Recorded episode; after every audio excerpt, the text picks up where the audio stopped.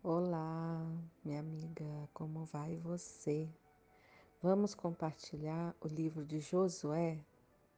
Se você puder, se você já estiver com a sua Bíblia aí, nós estamos compartilhando livro por livro, a apresentação de cada livro do, da Bíblia de Estudo da Mulher. E posteriormente nós vamos fazer leitura de cada livro. Vamos fazer agora conhecer um pouco sobre a história de, do livro de Josué.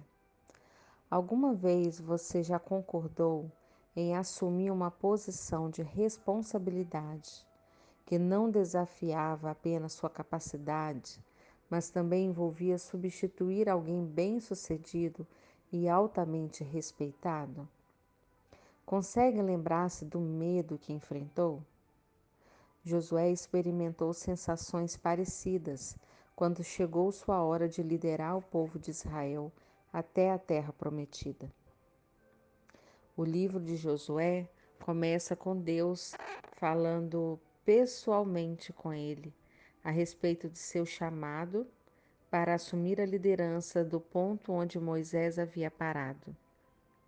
Josué deve ter lutado muito contra o medo e as limitações, mas Deus não poupou esforços para assegurá-lo de sua presença e poder, orientando a deixar o medo para trás e a mover-se em direção à ação corajosa. A forma grega do nome Josué é Jesus. Muitos comentaristas entendem que Josué foi um modelo prévio da liderança de Cristo, que Cristo proporcionaria ao resgatar-nos do pecado e da morte e conduzir-nos ao descanso espiritual. Quando Josué conduziu os israelitas à vitória e à posse da terra prometida, eles enfrentaram muitos dos mesmos desafios que você enfrenta hoje. Embora o sentimento da perda de Moisés tivesse sido grande, os israelitas aprenderam a amar e a respeitar seu novo líder. Eles se conscientizaram de suas próprias fraquezas à medida que oscilavam entre o medo dos inimigos e a fé em Deus. Os israelitas aprenderam a receber a ajuda do Senhor mesmo quando ela vinha de fontes improváveis. Eles descobriram que o pecado de um indivíduo podia afetar toda uma comunidade. Eram zelosos em relembrar como Deus os conduzira e cuidava deles de maneira poderosa.